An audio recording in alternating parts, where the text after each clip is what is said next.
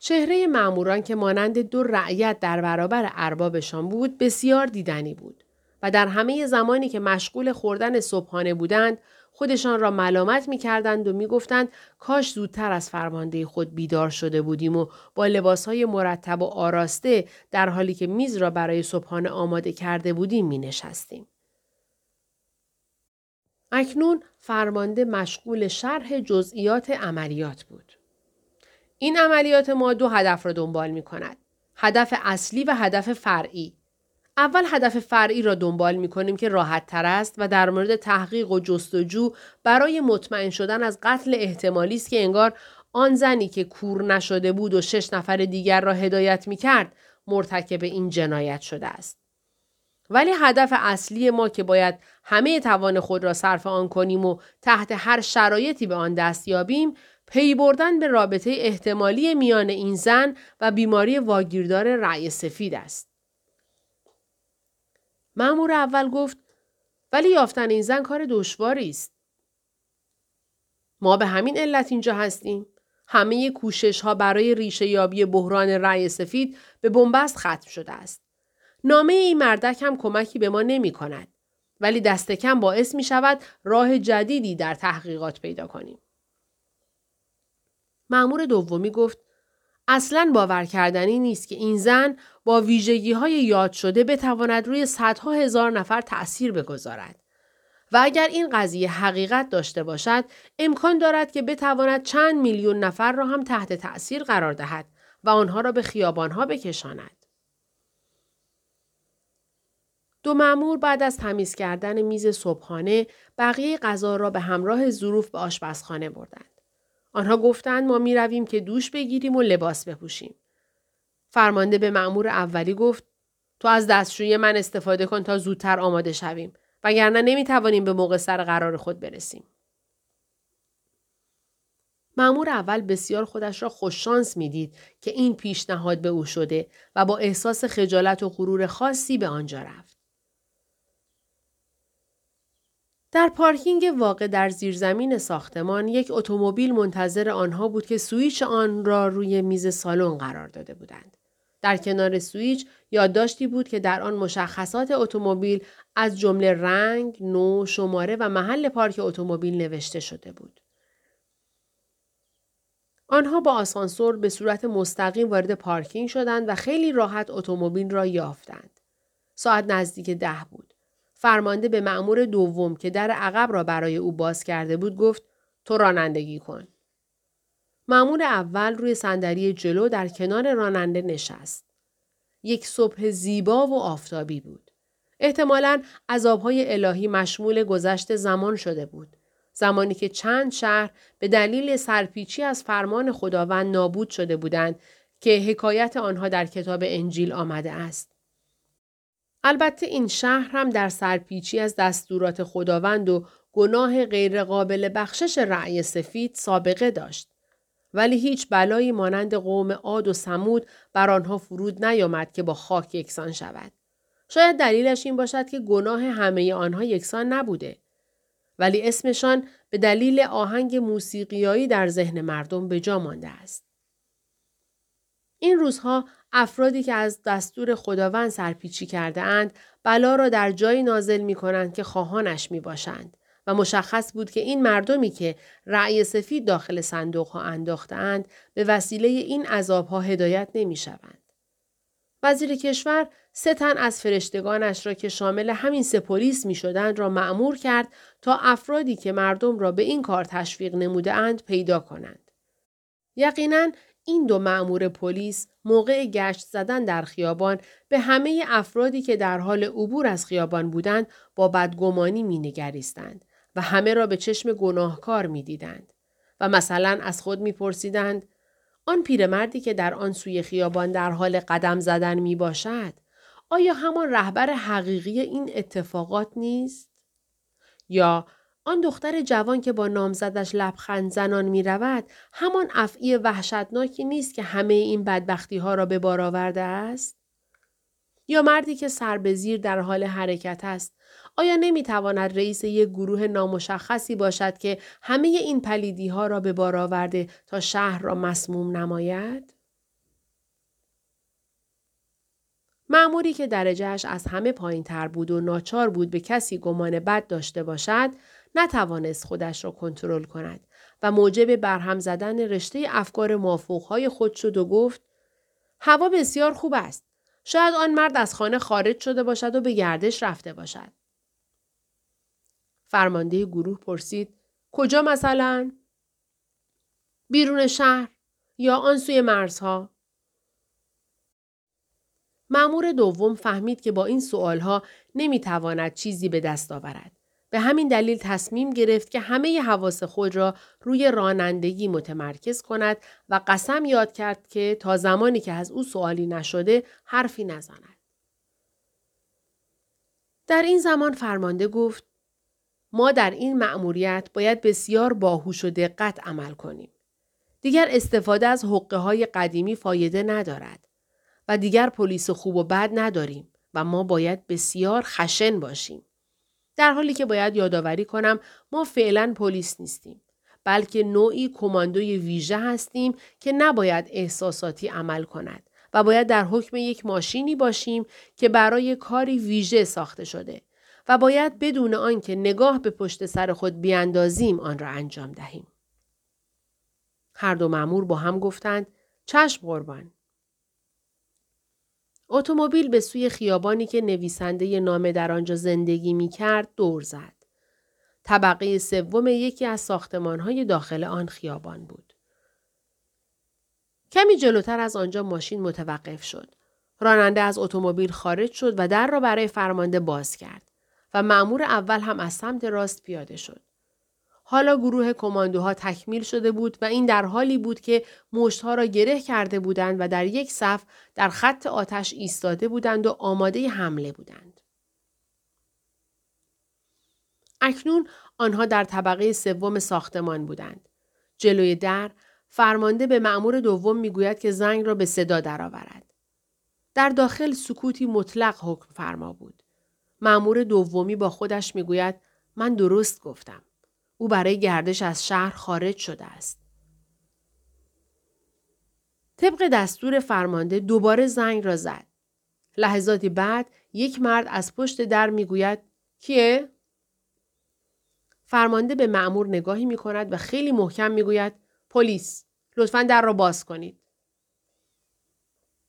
مرد گفت: چند لحظه صبر کنید تا لباس بپوشم. بعد از چهار دقیقه که خبری نشد، فرمانده دوباره به مأمور دومی گفت که زنگ را بزند. این دفعه همینطوری انگشتش را روی دکمه زنگ فشار می دهد. صبر کنید، دارم میایم. من تازه از خواب بیدار شدم. بعد از لحظاتی در را باز کرد و او مردی بود که پیراهن و شلوار به تن کرده بود و هنوز دمپایی به پا داشت. چهرهش نشان نمیداد که ترسیده باشد. قیافه افرادی را داشت که در انتظار رسیدن مهمانهایی می باشند. شاید از اینکه این همه پلیس را می دید شگفت زده شده بود. فرمانده اسمش را پرسید و او هم اسمش را گفت و افسود: بفرمایید تو. فقط شرمنده، خانه کمی به هم ریخته است. تصور نمی کردم اینقدر زود بیایید. راستش توقع داشتم که مرا به حضور بطلبید یا حداقل قبل از آمدنتان تلفنی خبرم کنید. حتما به خاطر آن نامه تشریف آورده اید. فرمانده گفت: بله، برای آن نامه خدمت رسیده ایم. پس لطفاً بفرمایید داخل. از آنجایی که بعضی وقتها ترتیب یک سری چیزها برعکس می شود، اول مأمور دومی وارد شد و بعد مأمور اول و بعد هم فرمانده. مرد جلوتر از آنها از راهرو عبور کرد و آنگاه با گشودن دری آنها را به سمت اتاق پذیرایی راهنمایی کرد. بفرمایید بنشینید. با اجازه شما بروم کفشایم را بپوشم، چون این رسم پذیرایی از مهمان نیست. مأمور اول گفت: ما برای مهمانی نیامده ایم. بله، چون عادت دارم گفتم بروم بپوشم. فرمانده گفت: باشد، اشکالی ندارد. فقط زودتر چون ما عجله داریم. ولی پیش از رفتن مرد حرفایش را اصلاح نمود و گفت: یعنی عجله در کار نیست، ما فرصت به اندازه کافی داریم. مرد از لحن فرمانده شوکه شده بود. احساس کرد اوضاع به گونه‌ای که گمان می‌کرده قرار نیست بدون دردسر پیش برود و بعد در حالی که به او نگاه می‌کرد گفت: نگران نباشید، من به طور کامل با شما همکاری خواهم کرد آقا. فرمانده دو همکار خود را معرفی نمود و بعد گفت: شما بروید کفشایتان را بپوشید، من اینجا منتظرتان هستم. وقتی مرد رفت، مأمور دومی گفت: هیچ صدایی به گوشم نمی‌رسد، مثل اینکه به تنهایی زندگی می‌کند. مأمور اولی در حالی که لبخند بر لبانش نقش بسته بود گفت: شاید همسرش برای گردش به بیرون شهر رفته باشد. فرمانده از آنها خواست که سکوت را رعایت کنند. بعد آهسته گفت: اول خودم از او میپرسم. لحظه بعد مرد آمد. جهت نشستن اجازه گرفت. انگار که خانه مال خودش نبود. بعد گفت: من در خدمت شما هستم. فرمانده در حالی که سر خود را تکان میداد گفت: نامه شما، یا بهتر است بگویم سه نامه شما را دریافت کردیم. راستش به نظرم آمد که اینطوری اطمینانش بیشتر است. گفتم شاید یکی از آنها گم شود. لطفاً وسط حرف من نپرید و فقط زمانی که از شما سوال میپرسم جواب بدهید. اطاعت جناب فرمانده. در هر صورت دریافت کنندگان آن سه نامه را خیلی دقیق مورد بررسی قرار دادند، به ویژه در مورد مسئله‌ای که در مورد آن زن اشاره کرده بودید که چهار سال قبل قتلی را انجام داده است. جمله فرمانده خبری بود. مرد حرفی نزد. در صورتش آثار دلواپسی به چشم می‌خورد. نمی‌فهمید که چرا فرمانده به سراغ اصل مطلب نمی‌رود و بیهوده وقت را هدر می‌دهد. بعد فرمانده گفت: اطلاعاتتان را در مورد قتل برای من بگویید. مرد قصد داشت به فرمانده بگوید در اوضاع فعلی کشور محور اصلی موضوع قتل نبوده، ولی جهت رعایت احتیاط حرفی نزد. باید مطابق خواسته آنها رفتار میکرد. مطمئناً خیلی زمان نمیبرد که روش خود را تغییر میدادند. بعد گفت: خبر دارم که او یک مرد را به قتل رسانده است. فرمانده سوال کرد: شما با چشمان خودتان شاهدان بوده اید؟ نه فرمانده، ولی آن زن خودش اعتراف کرد. یعنی شما آنجا بودید که او اعتراف کرد؟ بله، نزد من و دیگران. شما می دانید اعتراف یعنی چه؟ تا حدودی جناب فرمانده. تا حدودی جواب من نیست. شما باید خیلی روشن پاسخ بدهید. بالاخره معنی آن را بلد هستید یا نه؟ اینطور که شما مد نظرتان می باشد نه نمیدانم. اعتراف یعنی گناهان خود را اقرار کنید. یعنی متهم در مقابل دادگاه اتهامش را که به او نسبت داده می شود قبول کند. آیا به نظرتان تعریف من با این قضیه هماهنگ است؟ خیر جناب فرمانده. باشد، حالا ادامه بدهید. همسرم هم در آنجا قتل را دیده بود. محل حادثه بود؟ تیمارستان، همان جایی که ما را قرنطینه کرده بودند. ولی فکر میکنم همسر شما هم کور بود. بله، همانطور که در نامه نوشتم فقط آن زن قادر به دیدن بود. کدام زن را میگویی؟ همان زنی که قتل را انجام داد. آه بله. ما در یک خوابگاه مشترک قرار داشتیم. یعنی این قتل آنجا به وقوع پیوست؟ خیر قربان، در یک خوابگاه دیگر. پس هیچ یک از افرادی که در خوابگاه قبلی حضور داشتند شاهد این قتل نبودند. به جز زنان. چرا زنها؟ توضیح بده. کمی توضیحش مشکل است جناب فرمانده. نگران چیزی نباشید، ما به قدر کافی فرصت داریم. بله. چند کور در آنجا حضور داشتند که وارد خوابگاه شدند و با ایجاد ترس و وحشت قدرت را تصاحب کردند. ترس و وحشت؟ بله جناب فرمانده، ترس و وحشت. چطوری؟ آنها ما را در فشار قرار دادند که اگر غذا می‌خواهیم باید پولش را پرداخت کنیم و یا زنهای خود را در اختیارشان قرار دهیم. و آن زن هم به همین علت آن مرد را به قتل رساند؟ بله جناب فرمانده. با چه وسیله‌ای؟ به وسیله قیچی. کسی که کشته شد که بود؟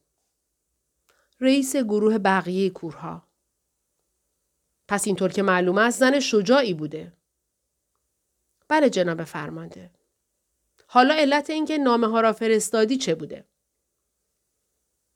حقیقت این است که من نمیخواستم ماجرای قتل را فاش کنم. فقط به این جهت گفتم که فکر کردم اگر فردی توانایی چنین کاری را دارد پس حتما میتواند اعمال دیگری را هم مرتکب شود و چون به اوضاع پایتخت ربط داشت گفتم. فرمانده سوال نکرد که چه اعمال دیگری و در عوض به مأمور اول نگاهی کرد و از او خواست که بازجویی را ادامه دهد. مأمور اول بعد از چند لحظه مکث گفت لطفاً اگر می شود به همسرتان بگویید اینجا حضور یابند. نیست. اصلاً نمی آید. چون ما طلاق گرفته ایم. سه سالی می شود. دلیل جدایی را توضیح دهید. خب به دلایل شخصی از هم جدا شدیم. اینکه مشخص است که طلاق دلایل شخصی دارد. پس باید به جای کلمه شخصی خصوصی را جایگزین کنید و باید علت طلاق را توضیح دهید. مرد وقتی دید که آنها قاطعانه از او علت را می‌خواهند متوجه شد که نمی‌تواند از زیر جواب در برود و مجبور است که توضیح بدهد. او بعد از سرفه‌ای جهت صاف نمودن گلویش در حالی که یک پا را روی پای دیگرش انداخته بود گفت من به اصول اخلاقی بسیار اعتقاد دارم. مأمور دومی نتوانست خودش را کنترل کند و گفت مشخص است چون از طریق نامه شما متوجه شدیم. فرمانده و مأمور اولی لبخند زدند. مرد با تعجب به مأمور دومی نگاه کرد. انگار توقع چنین برخوردی را نداشت و در حالی که نگاهش را به زمین افکنده بود در ادامه گفت من تحمل این که ببینم به زنم تجاوز می شود را نداشتم و یک سال این ذلت و خواری را طاقت آوردم ولی بعد نتوانستم و از هم طلاق گرفتیم. مأمور اولی گفت مگر نگفتید در عوض غذا زنان شما را طلب کردند؟ پس حتما به دلیل اعتقاد خود به اصول اخلاقی از غذایی که زنتان آورد میل نکردید. مرد همچنان به زمین خیره شده بود و پاسخی نداد. مأمور اولی در ادامه گفت من متوجه هستم این قضیه به قدری خصوصی است که نباید برای افراد بیگانه فاش شود. من قصد نداشتم شما را ناراحت کنم. معذرت میخواهم. مرد نگاهی به فرمانده کرد. میخواست به او بفهماند که ابزار شکنجه دادنش را عوض کنند. به عنوان مثال به جای انبردست از پیچگوشتی استفاده کنند. فرمانده هم قبول کرد ولی به جای انبردست چماق را برداشت و با نگاهش به مرد فهماند که ادامه داستان را تعریف کند. وقتی دید مرد چیزی نمیگوید گفت شما در نامه‌های خود از یک گروه هفت نفره حرف زده اید. بله جناب فرمانده، به جز آن زن و همسرش. آنها که بودند؟ کدام زن؟ همان زنی که به کوری مبتلا نشده بود. زنی که هدایت شما را عهده‌دار بود؟ بله جناب فرمانده. همان زنی که به خاطر انتقام جویی سردسته دزدان را با قیچی به قتل رساند؟ بله قربان. خب ادامه دهید. شوهر آن زن چشم پزشک بود. میدانیم. یک زن روسپی هم آنجا بود. از کجا می دانید که روسپی بود؟ از رفتارش مشخص بود. رفتارش؟ بله جناب فرمانده. رفتارش دروغ نمی گفت. بسیار خوب. ادامه دهید. یک پیرمرد هم بود که یکی از چشمهایش کور بود و با چشمند مشکی آن را می بست. بعد چه شد؟ با یک زن ازدواج کرد. کدام زن؟ با همان زن روسپی. آیا راضی بودند؟ نمیدانم. ولی باید خبر داشته باشید. در طول یک سالی که با هم در ارتباط بودیم زندگی خوبی داشتند. فرمانده با انگشت خود افراد را شمرد و گفت یک نفر دیگر باقی مانده. بله حق با شماست. پسرک لوچی که پدر و مادرش را در آن شلوغی گم کرده بود. بسیار خوب. آیا شما با همه آنها در همان خوابگاه آشنا شدید؟ نه قربان، ما قبلا یکدیگر رو دیده بودیم. کجا؟ در مطب دکتر، همون موقعی که من دچار کوری شدم و همسرم مرا به آنجا برد. به نظرم اولین فردی که به کوری مبتلا شد من بودم. پس این کوری از شما به بقیه و به کل شهر انتقال پیدا کرد. بله، ولی گناه من نبود جناب فرمانده. خب اسم این افراد را به یاد دارید؟ بله، به غیر از آن پسر بچه. راستش یادم بود ولی الان در خاطرم نیست. ولی اسم بقیه را می دانید، همراه با نشانی های منزلشان. بله جناب فرمانده. البته اگر در این سه سال خانه هایشان را عوض نکرده باشند. بله حق با شماست. اگر طی این سه سال اسباب کشی نکرده باشند. فرمانده به اتاق بغلی نگاهی انداخت و روی تلویزیون خیره ماند. کمی سکوت کرد. گویی قصد داشت از آن الهامی بگیرد. آنگاه به مأمور دومی گفت دفترچه و خودکار را تحویل آقا بده تا آدرس‌ها را یادداشت کند. به همراه اسم افراد. البته بجز آن پسر بچه که فکر نمی کنم خیلی هم مهم باشد. مرد وقتی دفترچه و خودکار را تحویل گرفت دستهایش دچار لرزش شده بودند و حتی زمانی هم که داشت یادداشت می‌کرد لرزش دستانش ادامه داشت. با خودش می‌گفت برای چه باید بترسی؟ ولی شاید دلیل ترسش این بود که فرمانده در مورد رابطه آن نامه با بحران رأی سفید و توطئه بر ضد نظام چیزی نگفته بود، در حالی که او منظور اصلیش از نوشتن نامه همین بود. چون دستانش می لرزیدند خطش قابل خواندن نبود. از فرمانده سوال کرد آیا اجازه می دهید روی کاغذ دیگری بنویسم؟ بله، هر چند تا کاغذ می خواهی بردار بنویس. این دفعه بهتر نوشت. نباید خودش را نگران می کرد. وقتی مأمور دومی خودکار را گرفت و دفترچه را تحویل فرمانده داد، مرد با خودش گفت چگونه می تواند محبت و رضایت پلیس ها را به خودش جلب کند. گرچه برای این کار کمی دیر شده بود. به خاطر آورد که یک عکس همراهش است و گفت راستی من یک عکس هم دارم. چه عکسی؟ یک عکس گروهی بعد از اینکه از کوری خلاص شدیم و دوباره بینا شدیم انداختیم. همسرم آن را با خودش نبرد و گفت یک نسخه از آن را از دوستانش می گیرد و گفت نزد من بماند تا فراموش نکنم. مأمور اول سوال کرد خودش این حرف را زد؟ مرد سکوت کرد و از جایش برخاست تا برود و عکس را بیاورد. فرمانده به مأمور دومی گفت به او کمک کن تا عکس را پیدا کند و سفارش کرد بدون عکس نیاید. فقط یکی دو دقیقه طول کشید. مرد هیجان زده برگشت و گفت بفرمایید قربان. فرمانده برای اینکه بتواند عکس را بهتر مشاهده کند به کنار پنجره رفت. داخل عکس شش نفر بودند. در سمت راستش همین مردی بود که جریان را تعریف کرده بود که همسرش در کنارش قرار داشت و در طرف چپ هم پیرمردی با چشمبندی مشکی و زن روسبی بودند. در وسط هم بیشک دکتر و همسرش ایستاده بودند. و در جلوی صف پسر بچه لوچ مثل فوتبالیست ها روی زانو نشسته بود. و در کنار همسر دکتر یک سگ بزرگ وجود داشت که به دوربین نگاه می‌کرد. فرمانده به مرد گفت که نزدیک برود و پرسید همین زن است؟ بله خودش است. جریان سگ چیست؟ داستانش طولانی است. اگر تمایل دارید برایتان بگویم. نه نمی‌خواهد. به خودت زحمت نده. این خانم تعریف خواهند کرد. اول فرمانده خارج شد و بعد مأمور اول و سپس مأمور دوم. مرد آنها را در هنگام پایین رفتن از پله با نگاه بدرقه کرد. ساختمان دارای آسانسور نبود و به احتمال زیاد هیچگاه صاحب آن نمی‌شد.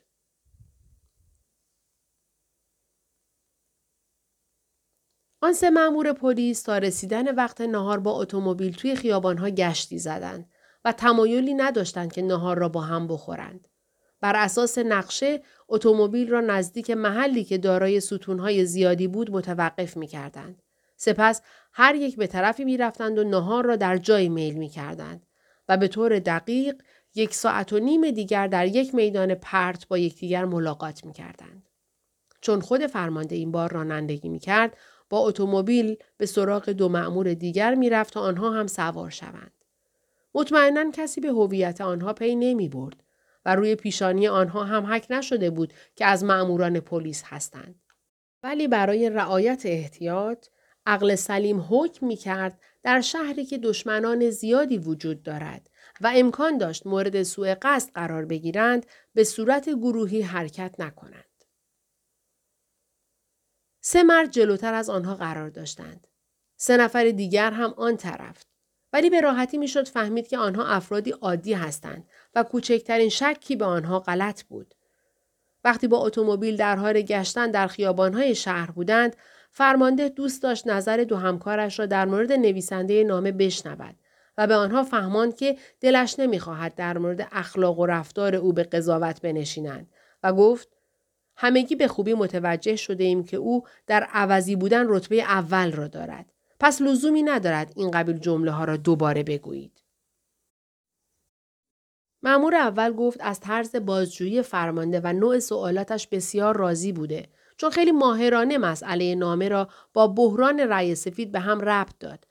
وقتی توانایی های آن زن که در زمان کوری همه مردم به کوری مبتلا نشد را در نظر می گیریم، در میابیم که احتمالش زیاد است که میان کوری چهار سال قبل و قضیه آن زن با توطئه بحران اخیر که مردم تحریک شدن رأی‌های سفید داخل صندوق بیاندازند رابطه‌ای وجود داشته باشد.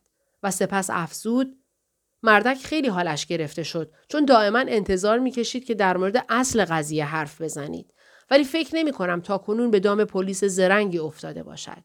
یک جورهای دلم برایش سوخت. مأمور دومی هم نظری مانند مأمور اولی داشت و به ترفند فرمانده و مأمور اولی که جای خودش را در بازجویی عوض کرد اشاره کرد و گفت: این مسئله باعث شد که مردک نتواند دیوار دفاعی محکمی داشته باشد. بعد از لحظاتی سکوتی برقرار شد. در این زمان همان مأموری که همراه آن مرد برای پیدا کردن عکس رفته بود سکوت را شکست و گفت: جناب فرمانده، بر اساس وظیفه باید بگویم زمانی که به من فرمان دادید با آن مرد بروم از اسلحه هم استفاده کردم. چطور؟ اسلحه کمریم را به دنده هایش چسباندم. احتمال دارد هنوز جای آن مانده باشد و درد کند. برای چه چنین کاری کردی؟ چون احساس کردم قصد دارد وقت را هدر بدهد تا در جریان تحقیقات و بازجویی تأخیر ایجاد کند و روند تحقیقات را به نفع خودش تغییر دهد. قربان، حالا انتظار داری چه کار کنم؟ حتما توقع داره به خاطر این کاری که کردی مدال افتخار به سینه‌ات بچسبانم؟ ولی وقت اصلاً هدر نرفت. جناب فرمانده، به همین دلیل بود که عکس خیلی سریع پیدا شد. من از قصد تو را به دنبال نخود سیاه فرستادم. عذر می‌خواهم جناب فرمانده، لطفاً مرا ببخشید. نگران نباشید، خطای شما را این بار نادیده میگیرم و مجازاتت نمی کنم. بله قربان، این لطف شما را هرگز فراموش نمی کنم. یک سوال دارم. بفرمایید قربان. آیا ضامن اسلحه را هم زده بودی؟ نه قربان. یادت رفته بود؟ نه قربان، من فقط نیتم این بود که او را بترسانم. خب، آیا ترسید؟ بله قربان. فرمانده گفت: با این حال مثل اینکه چاره‌ای ندارم جز اینکه مدال افتخار را تقدیمت کنم.